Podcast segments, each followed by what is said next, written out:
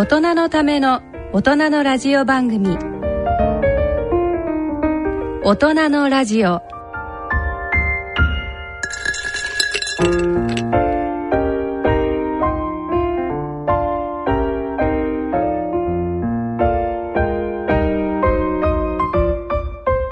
皆さんご機嫌いかがでしょうか？立川楽長です。ご機嫌いかがでしょうか？氷香です。大人のラジオ。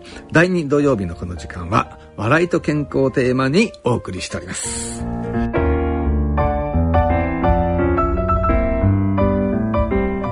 第2土曜日のこの時間を進行いただきますのは医師で落語家の立川楽長さんと高理香さんです。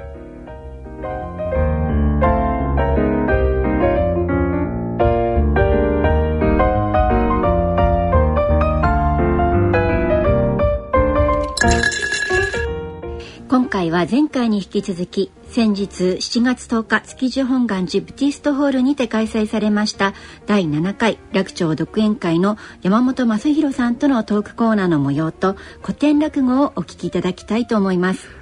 そうなんですよね。いや、前回ね、落語聞いていただけなくってね、本当に申し訳ありませんでした。いや、でもね、あのー、今回はね、あの、古典落語を聞いていただこうと思って。いや、それでね、なんで今回古典落語なんだっていうと、わけがあるんですよ。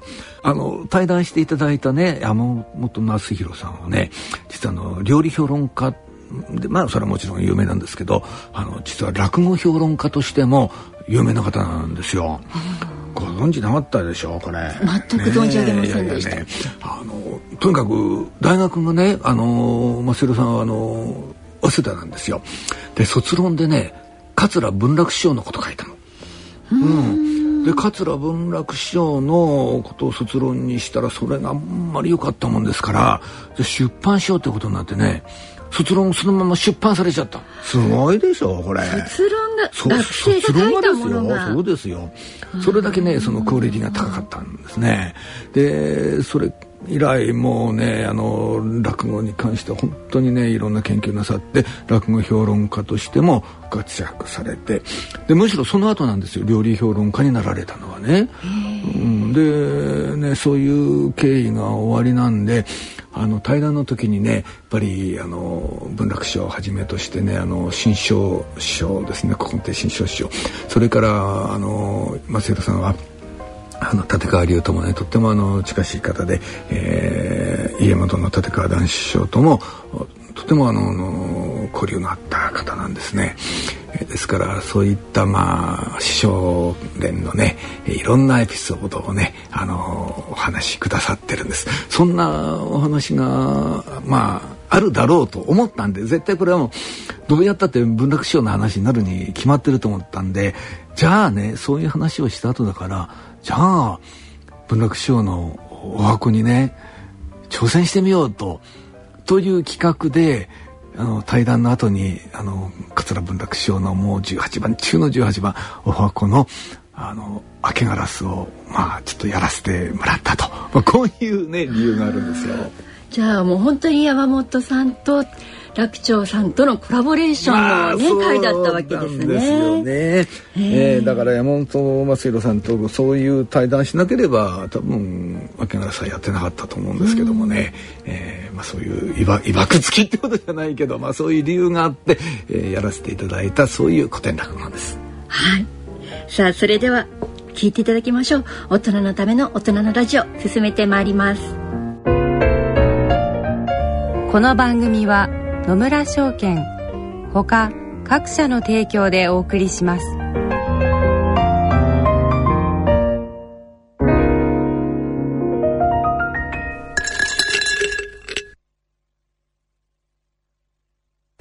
野村。野村今さら聞けない経済用語。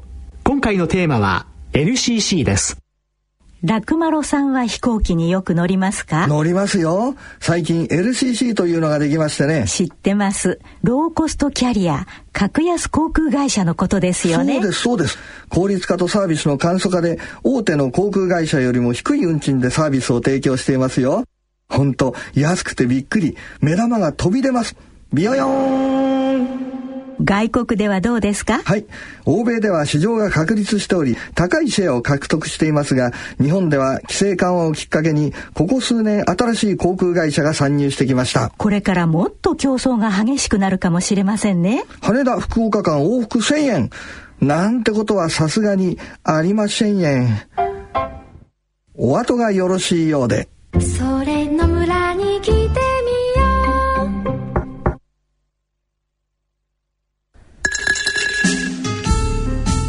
大人のための大人のラジオ。心と健康のコーナーです。大人のラジオ。このコーナーではいつもは立川楽長さん創作の健康落語をお聞きいただいておりますが今回は前回同様7月10日開催されました第7回楽長築地独演会の模様をお聞きいただきます。それでは立川楽長さんと山本正弘さんとのトークの模様からお聞きください。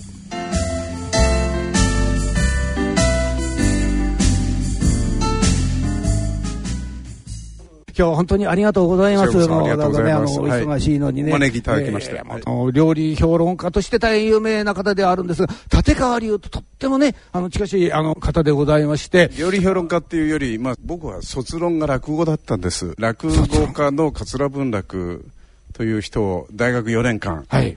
追いかけてましてでそれがたまたま学校が大学紛争で全然授業がない時だったのであの時代ですね落語ばっかり聞きに行ってました、えーしたわけじゃないですよ。卒論が落語になったのがたまたま一冊になったところから、えー落語の世界に足を踏み入れるようになりまして。え卒論だってね、ただの卒論じゃないんですよ。このね、あの、文楽師匠で卒論をお書きになって、それがあまりにも素晴らしいんで、出版されちゃったんですから。そのくらいの、だからね、本当に学生時代に落語をね、一生懸命見て、ね、成功する人もいれば、道を誤る人もいるんですよ。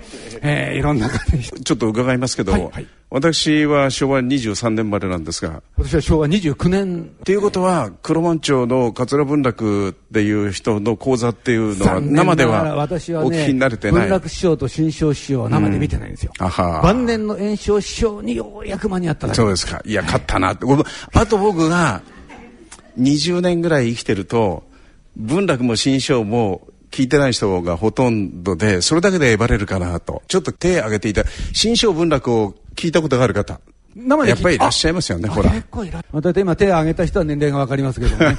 えーてるっていうことですね私なんかあの田舎にいましたからね、ええ。だから大学行ってからですよ、イノホールとか、うん。東横とか、国立の名人会とか、もう大学に行ってからですから、もう炎症師匠しか、もう名前が僕は出てなかった実を言うと大学で、まあ、本書きました、まあ、それが桂文楽の世界という。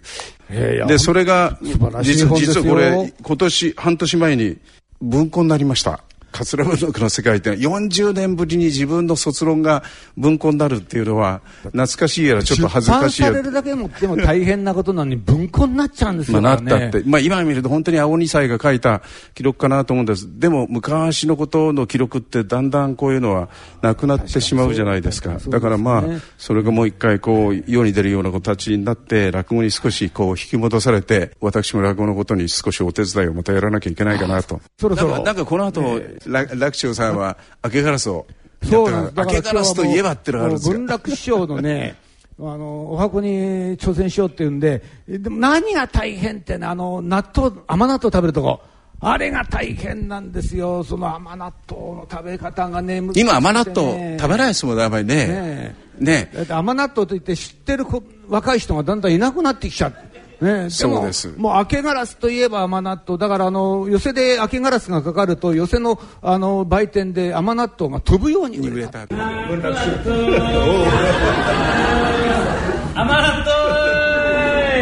はい。納豆納豆美味しい甘納豆ははいいりませんかどうでもどうでもいいけどそれ普通の納豆売りでしょ？納豆納豆。甘納豆と納豆は違うんだよね。甘納豆なんか糸を引きそうじゃないの？それじゃ甘納豆の掛け声がわからなかった。ないですよね。相当甘甘納豆売りってのはないですもんね。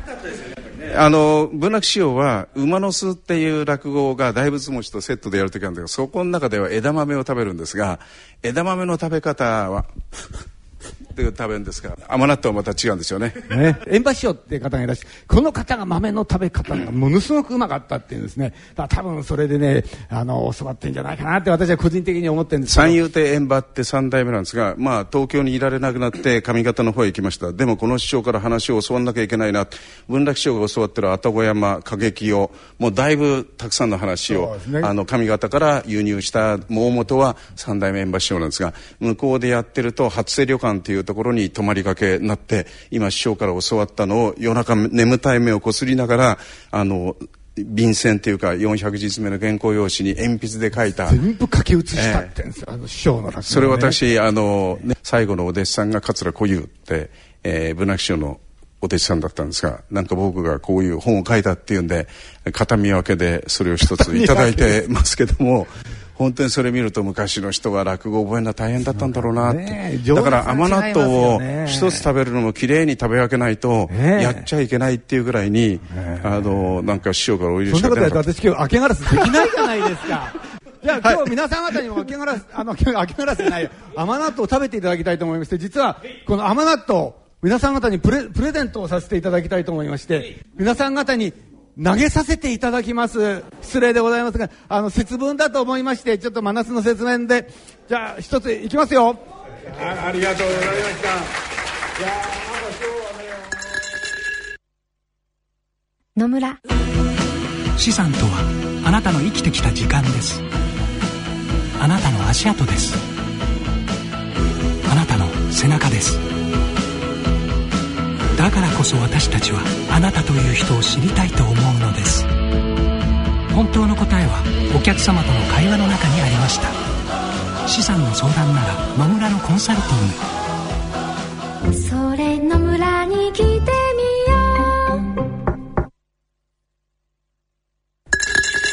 立川楽長さんと山本正弘さんとのトークの模様をお聞きいただきました。まあ本当にね新章師匠とかねあの文楽師匠とか、それから男子師匠とかねいろんなエピソードをね、えー、聞いていただきましたけど。さあここでね、まあ、文楽師匠のエピソードを聞いていただいた。その後で、えー、今度は私の明けガラスということでね、えー、お聞きいただきたいと思います。はい。それでは古典落語明けガラスじっくりお聞きいただきたいと思います。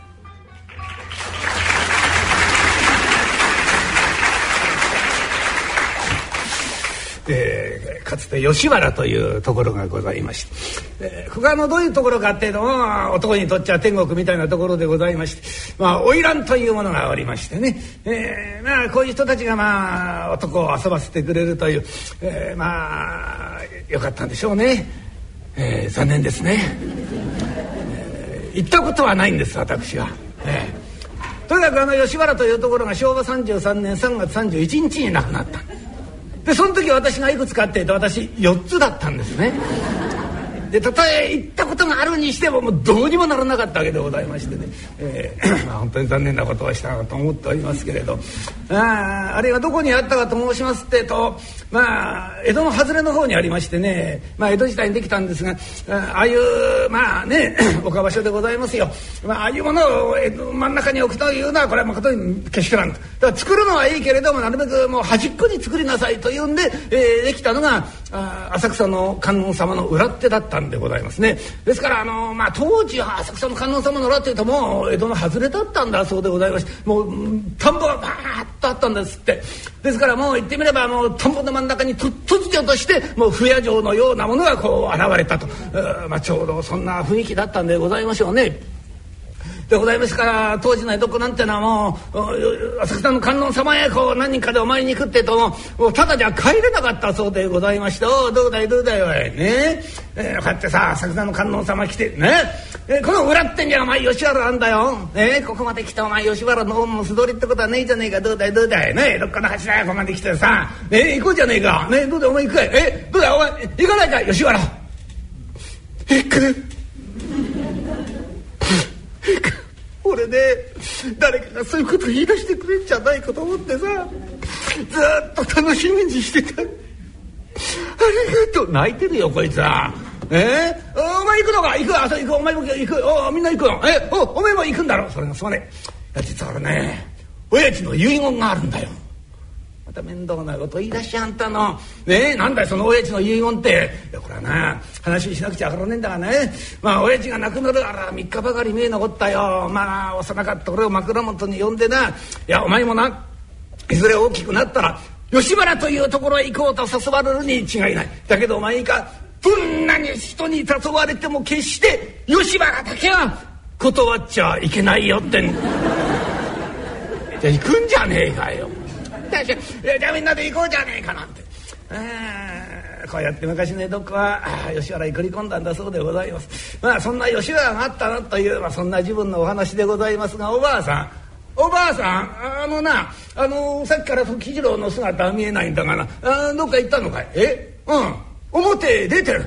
ああそうかい。ああそりゃありがたいねどね？ええー、そう、うん、どこ行った？うん。お稲荷様？なんだそのお稲荷様ってな。ああそういえば今日は稲荷祭りだよ。ってと何がよえ？お稲荷様のお参りに行ったとこういうわけか。なんだ。たまに表へ出たと思えや新人とかよ あのがっかりさせんなと。え？何があってそうじゃないか。あの子はねえどういうわけだかあんまり表へ出たがりませんよ。2階の一枚閉じこもってな。一日中真の玉枠。真の玉枠だっちゃ。ね真面目で結構でございますいやそれは真面目な結構です。ねそれはいいですよ。だけどいいかよ。バカなこと言っちゃいけません。あの子はね学者のせがれじゃないよ。商人のせがれだよ。ああんなこっちはしょうがないと。ね、なんだい？え？ああ若旦那がお戻りになりました。いやいやすぐこっちへ来るよ。そう言ってな。おばあさん。噂をすれば陰てやつだ。帰ってきましたようちの堅物が「えあ時次郎かい、えー、お帰りなさい。えまあまあいいからここっち入んなさい」お父っつぁんお母さんただいま戻りました。あの遅くなりましてあいすいませんでございます。いいんだよ。父っつぁん何お前がね遅く帰ったからってこっから先へもこうというもんじゃない。そそんなことはどうでもいいんだ。いやあのねあのお膳が出てるんだよ、うん、まあいつでも食べられんだがね。まあどうせならお前が帰ってから一緒に食べようと思ってね。待ってたんだよ。あ朝でございますか。申し訳ございません。あのお膳でございましたらもう私結構なんでございます。どうしたいお腹の具合でも悪いのか。えそうじゃないでございます。あちらに参りましたらあのお赤飯頂戴いたしましたんで。何バカなこと言ってんだよおいねえ？その若さでねかっぱかしの赤飯食べたからってお腹いっぱいになるわけがないじゃないかそれがあのお煮しめの味が大変よろしかったものですから12膳おかわりをしてまいりました。その後子供たちが遊んでおりましたのでみんなで飴を買ってやりまして飴をしゃぶりながら太鼓を叩いて遊んでその帰りにみんなでおまんじゅうを食べながら帰ってまいりましたいい若い者のするこっちゃないねおい。おお前あね地主のせがれだよおい。地主のせがれが稲荷祭り、えー、お赤飯12膳おかわりをするやつがありますがおい、えー、その後子供たちが遊びいやそれは子供たちに飴買ってやるのはいいがな何も一緒になってしゃぶってくることはないじゃないか。お前今いくつだ？えー、19だよおい。いやいやそれそれお前はねこ増します時には遠く遊ばずといって親孝行で結構「やお父っつぁん喜んでますよ」だけどそういうもんじゃないんだよ。ね？うん、お父っつぁん死んじまってごらんよ。ここの寝台みんなお前が継ぐ。そしたらお前がここの主だ。いいかい。商いなんておなな。読み書きそろばんができたらできるてえもんじゃないんだ。何が大事ったってお客様とのお付き合いぐらい大事なものありませんよ。ね。だからお前もまあ今のうちから外へ出てな。どこそこの料理屋ではどういうものを食わせる。どういうお茶屋はどういう角高いことを知っといてもらわないとお前いざてえ時にね商いのきっつきが鈍って いや小言は言うんじゃないんだよ。いや小言じゃないんだが大やがったもんだねお前もね。いやもう少しな表出るといいんだがなお前もな。大変にあのご心配おかけしまして申し訳ございません。それでございましたらあのちょうどよろしいお話がございます。先ほど表で源兵衛さんと助さんに会いまして何でもあの大層流行るお稲荷様があるから一緒にお参りに行かないかと誘われたんでございます。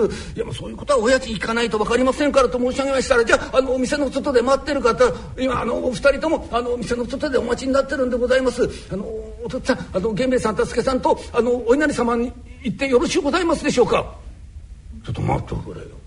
え？源兵衛と助け？妙な話だね。あの連中お稲荷様行くような玉じゃないんだあの連中。ねえ？お稲荷様かい？お前そのお稲荷様一体どこにあるお稲荷様だと言いました？それが何でもあの浅草の観音様の裏手にあるお稲荷様なんだそう。あああそこな？ああねあそこお前いいお稲荷様だよ。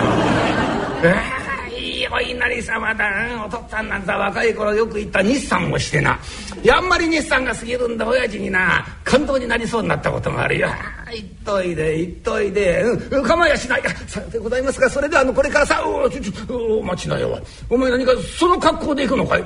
あの行きませんでしょうか？冗談じゃないよ。そんなやぼったいなりで行くやつがあるで。あそこのお稲荷様はななりが悪いってえとご利益が少ないんだよ。ダメだそんななりよおばあさんな何怒ってんだよ。え？いいんですかいいんだよ。行かせた方がいいんだ。私が言いてんだからいいじゃないか。ああのねああ3日ばかり前にほら結城の着物できてきたらあれがいいね。あそれからおあのおばあさんあのねあの襦袢にも凝ってやってくれよ。ね。ちょっとおつな襦袢はねえ頼んだよ、うん、あそれからお前あのお賽銭持ってんのかい？え？そんなんじゃしょうがないやあそこのお稲荷様なお賽銭が少ないってえとまるっきりご利益がないんだよ。あおばあさんちょっとあのたっぷり持たせてやってなあそうだそれからお前今日はね初めてなんだからお前今日あのお稲荷様行ったらな帰ってこなくていいぞ。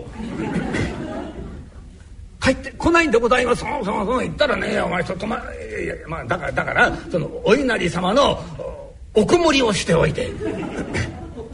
おりでございますかかしこまりました。それではでっちの貞吉を連れましてちょちょっと待ってくれよ。なんでそのでっちの貞吉ってな前あんなところに子供連れてっちゃいけませんよ。なんででっちの貞吉を連れてくんだ？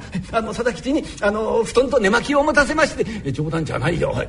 あんなところへ布団や寝巻き持ってくやつはいないよおい。ええそんなことはね向こうにねあの支度があんだからそんなことはねあのもうあそうだ。これはお前に話しとかなくちゃいけないね。いやあのな源兵衛と助け洗うお常連だよ。ああいう人たちは中継ぎを まあお前にねまあ中継ぎったって明かりはしないよ。今土地ではいっぱい召し上がっていくんだ。景気づけにな、えー、だけどお前そういう時ね私はお酒飲みません。ここれいけませんよ。何でもお付き合いだ。な。行くってえとまあ源兵衛なり助けなりがこうお酌をしてくれる。ね、うん、そしたらお前ねその最初の一杯だけはねこれ無理はしてでも飲みなさい。ね。いいかいそのくらい飲んだってどうってことはないんだよ、うん、でまあ2杯目からはね、まあ、飲むふりをして、えー、全部こう配線にこう捨ててしまいなさい。ね。うん、うん。それで構わないからそれからね程の良いところで手を叩いてお会計これが一番やぼだかい方はしちゃいけないよ。ね、えー、お前さんねあの川屋へ行くようなふりをしてね裏橋もからそっと降りて、うん、お前さんが一手にお会計を済ませてしまいなさい。そういうことでございますか。でございましたからあの手帳につけておきまして後で皆さんから割米を頂戴いたしました。野暮だね言うことがおい冗談じゃないよおい割米なんざもらっちゃいけないとにかく源兵衛と助けはな町内の札付きだよおい。あんな連中から割り前なんぞ取ったらね後が怖いんだから。いいんだいいんだ。店のことは心配をすることはないからね。せっかくだよ向こうへ行ってわーっと。お参りをしておいで。本当にさあこれからすっかり着替えをいたしました表の方じゃ源兵衛と助けが若旦那が出てくるのを待っておりました「源さん行こうよ冗談じゃねえ気がしねえ本当にねえ？行こうじゃねえか」お待ちてんだよ。来るから待ってろって言ってんじゃねえか。何言ってるんだよ来るわけねえじゃねえか素人め。ねえ？考えてみろそんな。ねえ？素人のすっかたぎのうちでもってよ。あ？あてめえんとこのせがれえな。上陽会に連れて作るなんうんな間抜けなことを頼む親がどうそこにいるんだよ。いるから言ってんじゃねえか。いやこれ話しなくちゃわからねえんだ。いやこの前なここのおやさんとねあの床屋であったうん。そしたらこのせがれの話が出てさ「ああお宅のお坊ちゃんは固くて結構でございます」ってそう言った、うん、そしたらこの旦那がね「いやそれは人間というものは固くなくちゃいけません。硬いのは結構でございます。しかし一度は硬すぎます」ってんだよ。うん。親なんてな嫌なもんだね、えー、せがれがね硬けりゃ硬いで心配柔らかけりゃ柔らかいで心配ってんだよ、うん、だから本当に俺つくづく思っちゃった。俺も生涯ね、うん、子供で通そうと思って、うん、親になるのやめちゃおう、うん、子供ができたらその子供を親にしちゃおうと思ってさ「うん、大丈夫大丈夫、うん、子供がおにゃって生まれたらいいよ。お父っつぁんくだらねえこと言ってやるんだそれがどうかしたのかよ。いやいやだから話はこれからなんだよ、うん。えー、そしたらな、えー、この旦那はさ、う。ん、であなたまた、えー、今度吉原行くようなことがありましたらうちのせがれを誘ってやっちゃくれませんかってんだよ。だから一旦冗談言っちゃいけませんよ旦那。あんなね硬い坊ちゃんがね足たちのようなものと。ねえー、吉原なんと行くわけはないじゃありませんかったらいやそれ吉原と言ったら行かないでしょうけれども。まあ何か別のことにかこつけて、えー、誘ってやってくださいと。こう言うんだよ。粋だね。言うことが。ねえ。いやここの旦那はね若い自分随分遊んだ。うん。やっぱり腹持っちゃったよ、え人間ってのはね若い時に遊んどかないとね年取ってから枯れてこないってのは本当だと。見てみろよおい。来たじゃねえかよほらあんなとね。えー、分かんないんだここが探してんだよ。ねちょっと、えー、呼んでみようかな。坊ちゃん分からんなこっちですよこっち。こっちこっちこっち遅くなりました。すいませんございます。親父がなりが悪いとご利益が少ないから気がいていけと申すものですから。粋な親父だねおい。え？ー、なりが悪いとご利益が少ないから気がそんじょそこらで言えるセリフじゃないよお前は。見てみろよ。いいなりだなこらとえさすがご大家の若旦那だよ。俺たちとは大変な違いだこれ。ねえ坊ちゃんこれはね、えー、ご利益ありますよ。あこれもバカめご利益ですよあなたこれ。それからあの親父が今日は初めてだからおこもりをしてこいと申してたんでございますがあのお二人ともおこもりはいかがでございますでしょうか？おこもり？ああおこもりでいいいやおこもり大好きなんですよ。ねおお明日茶行くってとも決まってもねもうおこもりでございまして結構でございますよ。えー、おこもり、えー、お付き合いいたしましょう。あ でございますかそれからの途中で中継ぎをするんだそう。知ってるよなんかおい中継ぎだって怖いよおいええあのねあのちょっとこう一杯やっていきますよあのその時なんでございますあの源兵衛さんなり助さんなりが私にお酌をいたしますうん そそそれはねそれは食替えさせていただきますよ。でも私お酒は飲めないんでございます。えでございますからお酌していただきましてもあの最初の一杯だけは無理して飲みますけれども2杯目からは飲むふりをして全部配線に捨ててしまいますから。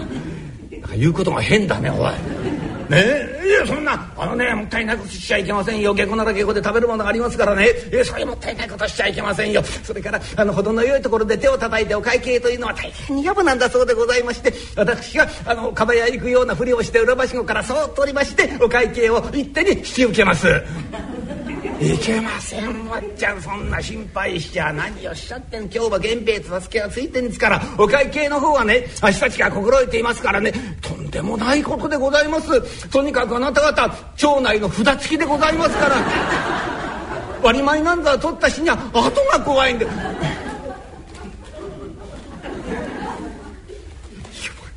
言われちゃった。おい肩差しだねおい。なんだよ。何嫌な顔してパッお前はそうじゃないんだよ。親父に言われてきたんだよ。言われたことここで全部喋っちまえ。よいいじゃねえかよ。ね、ざっくばらんでいいんだこの方が、ね、ささあじゃあもう一回行きましょうなんて、えー、ひどいやつがいたもんで。さあこれから吉原へ向かってまいります。当時のことでございます。大門へ続く土手なんてもな大変なにぎわいだったそうでございまして。源兵衛さん。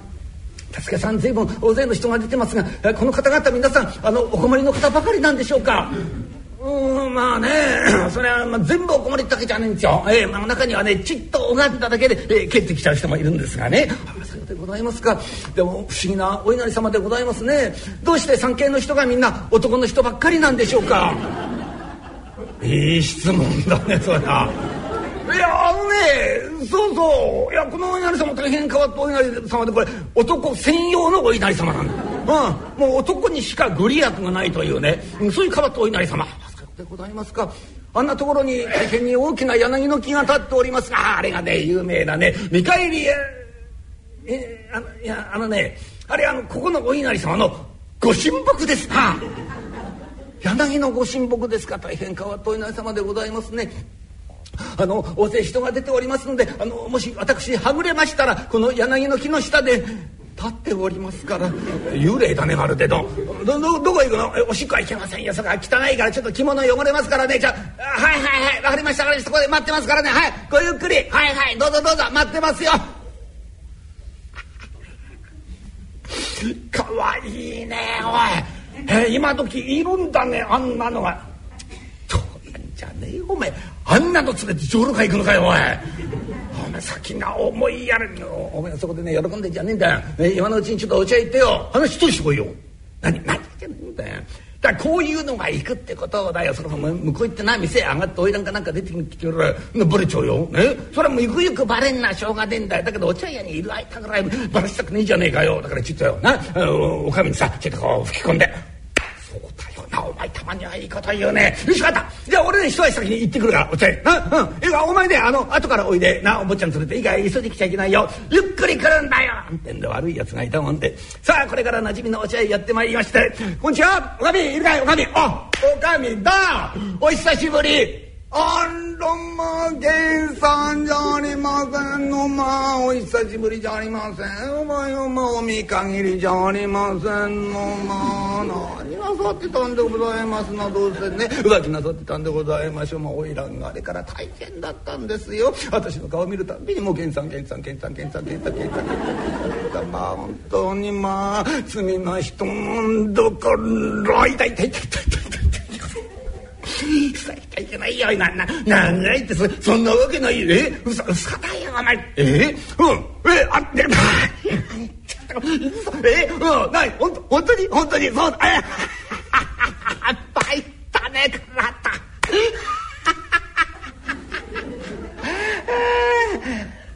こんなことやってる場合じゃないんだよおい。大変なんだよおい。あのねあの連れてきたよ。お金連れてきた。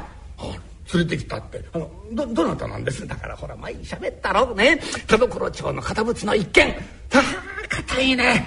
ほらもう硬いの硬くないのって片持ちの焼きざましみたいなもん、うん、あれをネズミがかじるってえとねネズミの歯がくぼれるってくらい硬い。すごいね。びっくりしちゃった。あらまあよくまあお見えになりましたわね。いや先生それただ連れてきたんじゃないの。ね。だからさえ吉原っつって来るわけないでしょ。ね。だからここをねこうお巫女さんのこうねあのうちってことにしてもらいたい、うん、お稲荷様のおこもりってことで来てる。ね。だからここはねお茶屋じゃ困るんだよ。だからおかみ頼む。ねここねあのそうだなおお巫女さんの寄宿舎にしよう。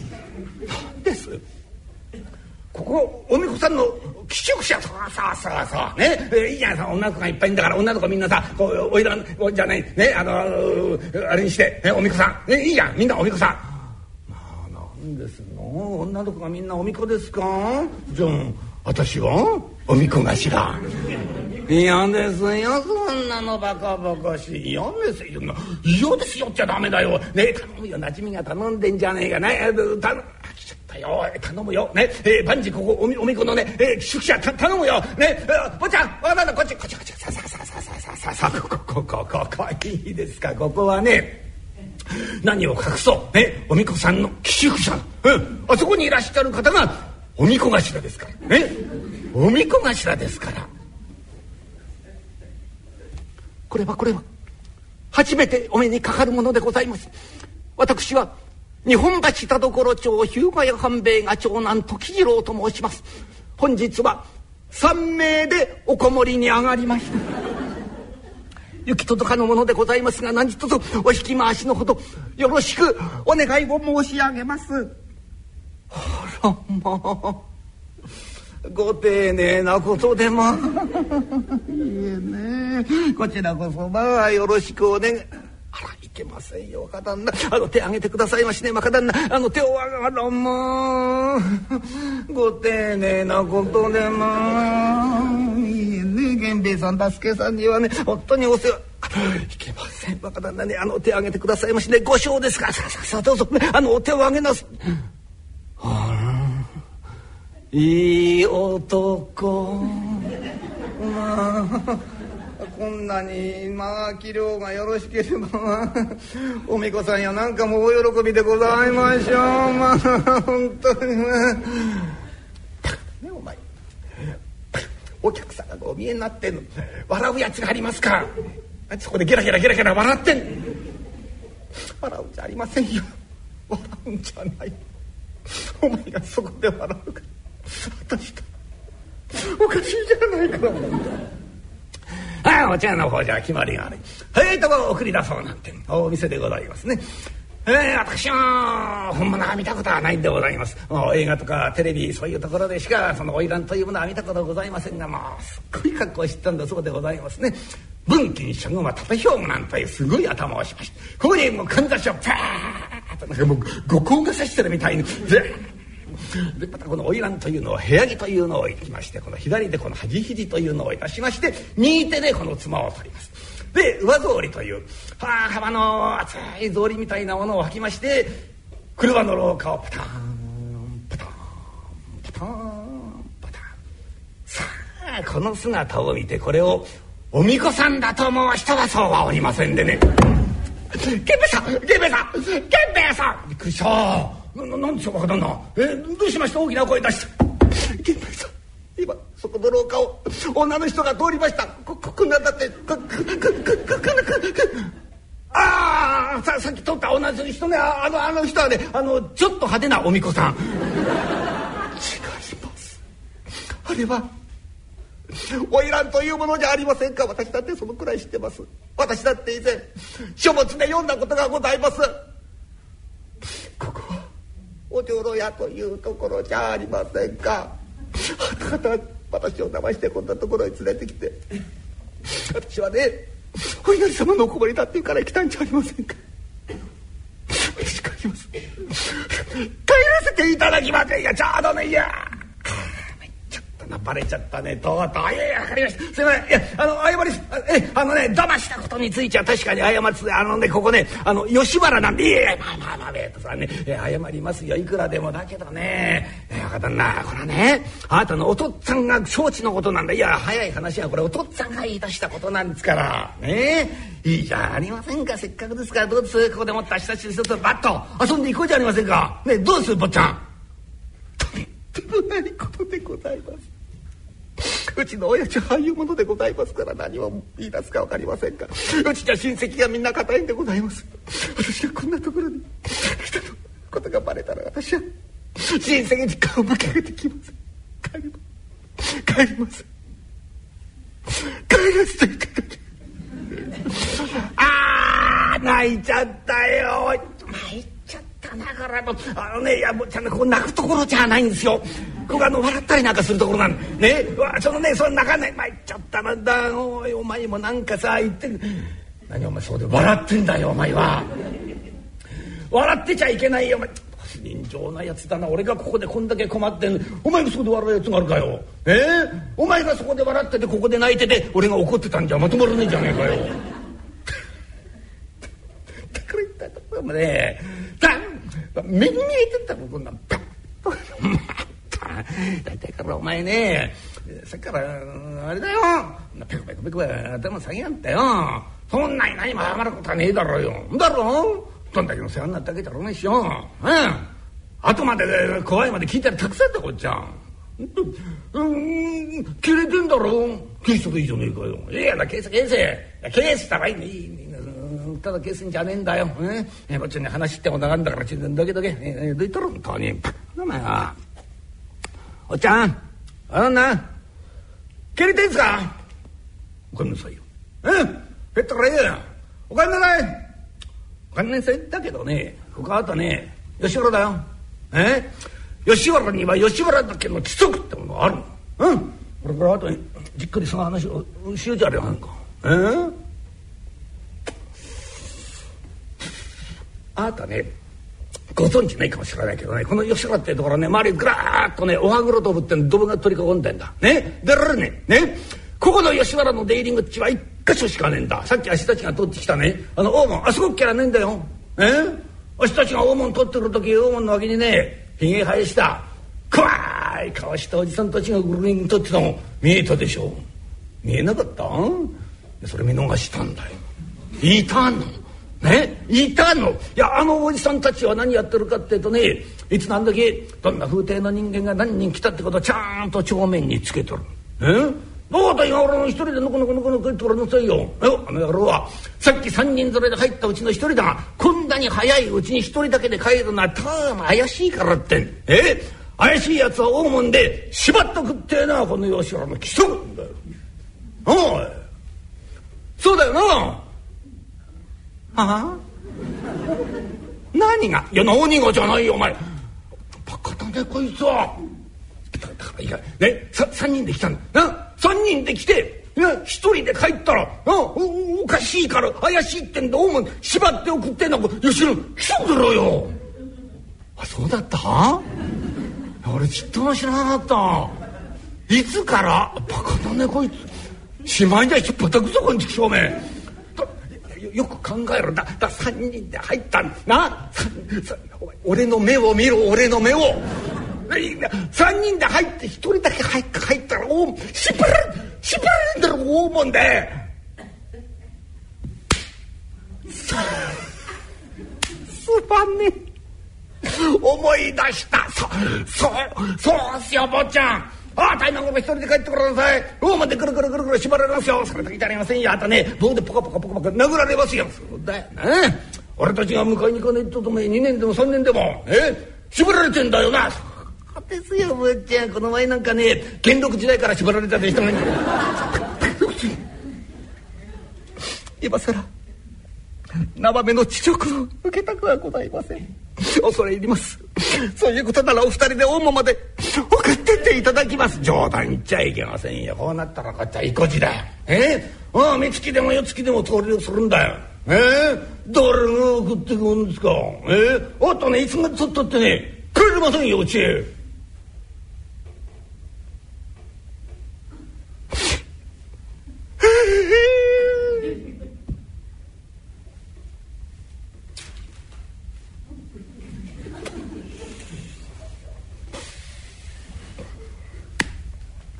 じゃあねばっちゃんこうしようじゃありませんか。え？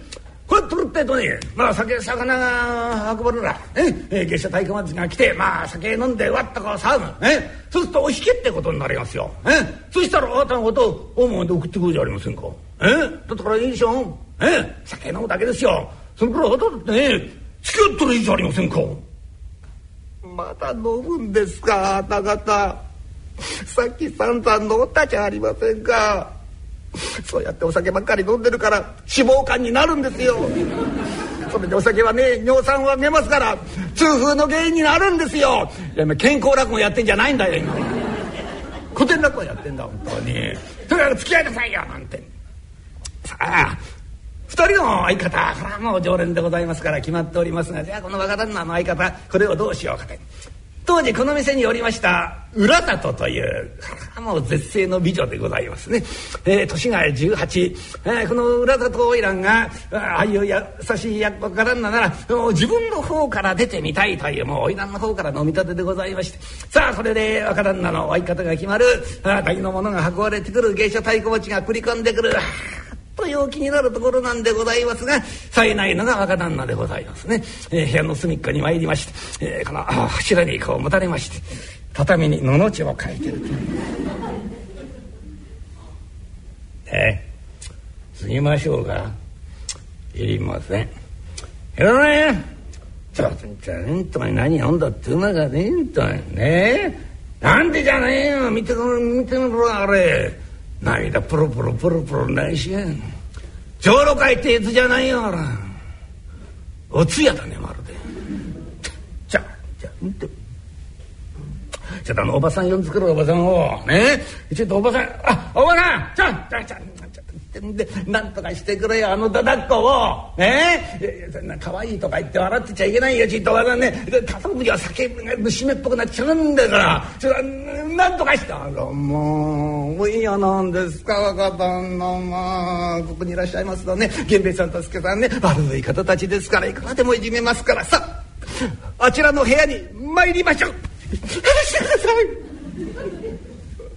向こうの部屋に行くとお稲荷様があるんですか？別にお稲荷様ありませんけど弁天様が待ってますから。ねさあどうぞあのいらして。で若旦那ちょっとみんなあの手伝ってちょうだい。さあ若旦那こっちへおいでなさい。なさあこっちへおいでなさい。おいでなさい。おいでなさいや。話して話して助けておっかさん。おっかさんが出たよおい長老屋の2階で聞きたいセリフじゃないねおっかさんってなえ？ー、だけどさただっといなくなっちゃって。ねえさえー、騒ぐじゃねえかなんてんでこれからどんちゃん騒ぎ。さあ程の良いところでお引けという声がかかります。えー、上路会。振られたやつがおごしばんうまいことを言ってるもんでございましてああいうところへ参りまして次の日の朝早く人の部屋を開けて、えー、ブツブツブツブツ言ってるやつに成績の良かったやつはいなかったんだそうでございますが「おはよう。どうだよおい。えゆんべの夫人の出来はどう？えどうなんだよ」しけた面しやったんだ、えそういう面してるところ見るって透明なんだろう。ね来なかったんだろ女ざまみやるんだ。だからねお前の顔ってんだね今時流行る顔じゃないの。あお前の顔はねあと文化文政年代に流行ったんね。えああだな見やがれくらりやね。あれ俺お前来ましたよ。来たよ。うん女来てね。お前さん今夜は寝かさないわよ。って 嬉しいこと言ってくれると思ってさ、そしたら女がねおしっこだってそれっきり帰ってこない。んだ今帰るか今帰るかと思ってたら夜がしらじらと開けてきちゃうなるほどあの女は寝かせねえ。感心してやるバカ本当に。いいかじゃあ顔洗っといて顔を。チンダンチンダン。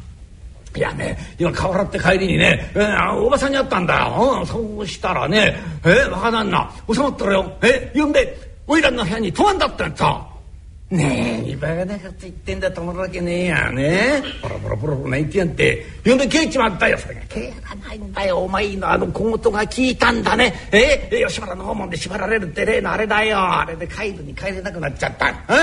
うんすごいね。おばさんが言ってたよ。ゆうべおおいらの部屋からね男の悲鳴が3度聞こえたってんだよ。ええ？ああ一晩中ポロポロポロポロ泣いてたんだよ。きっとかわいそうじゃねえか。ちょっとね、えー、迎えに行ってやろいやいや部屋分かってんだ。うん、えー、おばさんに聞いたからね。ほらほらここここね。この部屋だ。ちょっと開けてみようじゃねえかな。坊ちゃんおばんな源兵衛ですよ。ちょっと開けますよ。えー、いいですか。開けますよ。よっこしょのしょう見てごらんよおい次の祭りえ？え、飛ぶわけですぐに根間が見えないってなこれが新章だね。あやっぱりね遊びってのはこう行きたいやいくら金かかったってさ、え、朝の気分ってものが違うんで。おい何やってんのんなところで。おいおいそそそのねあの頭の開けてね。何やってんのそこ。何やったってねここにね、うん、甘納豆が入ったの。ねじゃじゃね。言うんだよ。女は来ねえしよ。ね。こうなったら食うしかねえじゃねえかほんと。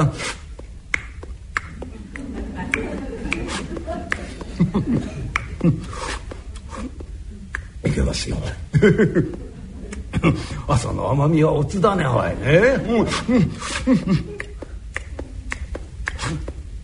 これでね 声宇治の一つもあった。ら思いのほかさらになし。ていいよ。何をしてまあふざけてんじゃないよお前。そういうとこ一回行きますとねあとでガリ食うからね。しょうがねえなと。若旦那坊ちゃん。あのねあの源兵衛でございますよ。開けますよ。お返事がないところ見るとよろしいんでございますね。開けますよ。えこれ小の師匠おい。敵の守りは頑丈だよ。おい。ねえ？え？そのところにねこう屏風が入りながら知ってるってやつだ。ね。坊ちゃん屏風取りますよ。いいですか？よこらしゅうの師匠。おい見てごらん坊ちゃん。真っ赤な顔して布団の中に潜っちゃう坊ちゃんどうです？どうですか？おこぼりは？はい。大変に結構なおこぼりで。おいな可愛いでしょう。ええー、また連れてきますからね。明日ちゃこれからちょっと用事ありますから。ええー、あのー、坊ちゃんね、あのお菓子屋作んない。あの、買いなくちゃいけないんで、お菓子屋作んないや。若旦那、大きになってくんなまし。大きになってくんなまし。坊ちゃんとも結構ずうずしいね。おいらんが起きろ起きろってんだからと。起きたらどんなもんです？おいらんは。口でばかり起きろ起きろと言ってますが私の背中を肘でもってぎゅーっと押して動けない。苦しい。高いよおい。甘納豆食ってる場合じゃないぞお前。聞いたかよ。聞いたよ。ちょっとちょっとねおめ夢の様見ろ夢の様うんおっかさんって言ったのどこのどいつだくすっと苦しいバカしょ悔しいおいそんな砂糖をかきますからおいよせよえ何帰る帰るったって一緒に帰るからそそこに階段があるからか階段から落っこちたねあいつはバカ本当に、えー、若旦那だったらあなたはね暇なな体ね。えー、ゆっくり遊んできなさい。の明日たちはこれから用事がありますから。ね。明日たちは先に帰りますよ。あったかた。先に帰れるもんなら帰ってごらんなさい。私が送ってかないってえと大門で縛られら。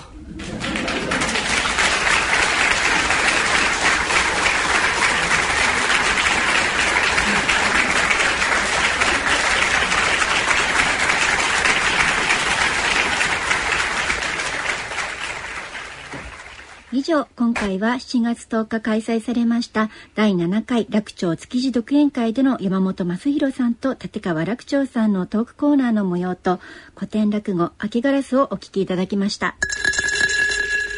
野村。資産とはあなたの生きてきた時間です。あなたの足跡です。あなたの背中です。だからこそ私たちはあなたという人を知りたいと思うのです。本当の答えはお客様との会話の中にありました。資産の相談なら野村のコンサルティング。それ野村に来てみよう。未来のエコは快適ですよ。エネルギーを賢く使って人にも地球にも優しい暮らし NEC グループはその実現に向けた取り組みを行っています。例えば無駄な電気もチェックできる家庭内エネルギーの見える化。電気を貯めて効率よく使ってくれる蓄電システム。エネルギーの賢い使い方 ICT で家から街へ広がります。新しいエネルギー社会で検索。NEC 先輩なんか浮かない顔ですね。え？新規のお客さんと打ち合わせ？何を話したらいいかわからない？シャイなんだよね、俺って。そんなこと言ってる場合ですか。今すぐ NEC のビジネス情報サイト、ウィズダムにアクセスです。最新の IT 情報、歴史から学ぶ成功秘話など、ほらビジネストークの小ネタ、いっぱい詰まってますよ。効果的なプレゼンの方法も、ほらここウィズダムで検索です。先輩、頑張ってください。NEC 大人のための大人のラジオさあ今回の大人のラジオいかがでしたでしょうか？山本さんの前で緊張されました？いやまあねだから緊張するってことがなかったんですけどもねやっぱりあの文楽師匠の話が出た後で明けガラスをやるということはものすごいプレッシャーでしたね私にとってはね。聞く方は贅沢な時間でした そうですかいやあの明けガラスで実はあの甘納豆を食べるシーンが出てくるでしょだからねあのお聞きの皆さんにはお分かりにならないかもしれないんですけど当日観客の皆さんにはね甘納豆をねプレゼントしたんですよね。美味しいですね。そうそうそう。まあ甘納豆をもらって明けガラスを聞いて帰るまあそんな思考もねさせていただきました。か改めて本当に日本のこう江戸の良さ、うん、それからね今それを我々が聞けるっていうそのね喜びそうそうもうね、ねうん、あの車話の代表的な話なんですけどもう吉原はない。もちろん車もない。でも当時のね様子をこういう落語でね再現できる。まあこれやっぱり落語の醍醐味かもしれませんね。うん。江戸の時代にタイムスリップしているようなそんな気分にもなります。そうですいやそうおっしゃっていただけると大変に嬉しいです。はい。ということでそろそろお時間となりました。お相手は私氷香と立川楽長でした。次回放送は10月12日となりますがここで、えお知らせです。私は実は、えしばらく産休をいただくことになりました。おめでとうございます、はい、ありがとうございます、ね、もうあとは対響で落語をね、しっかり聞かせていただければと思ってます、ね、私でない落語聞いといた方がいいと思いますいやいやいや楽長さんの健康落語で そしてね、ね、古典落語で、はい、どんな子供が生まれるかね責任感じちゃう。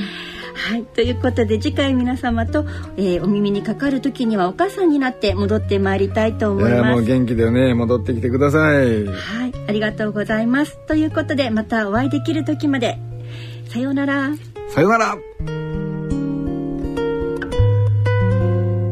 この番組は野村証券ほか各社の提供でお送りしました。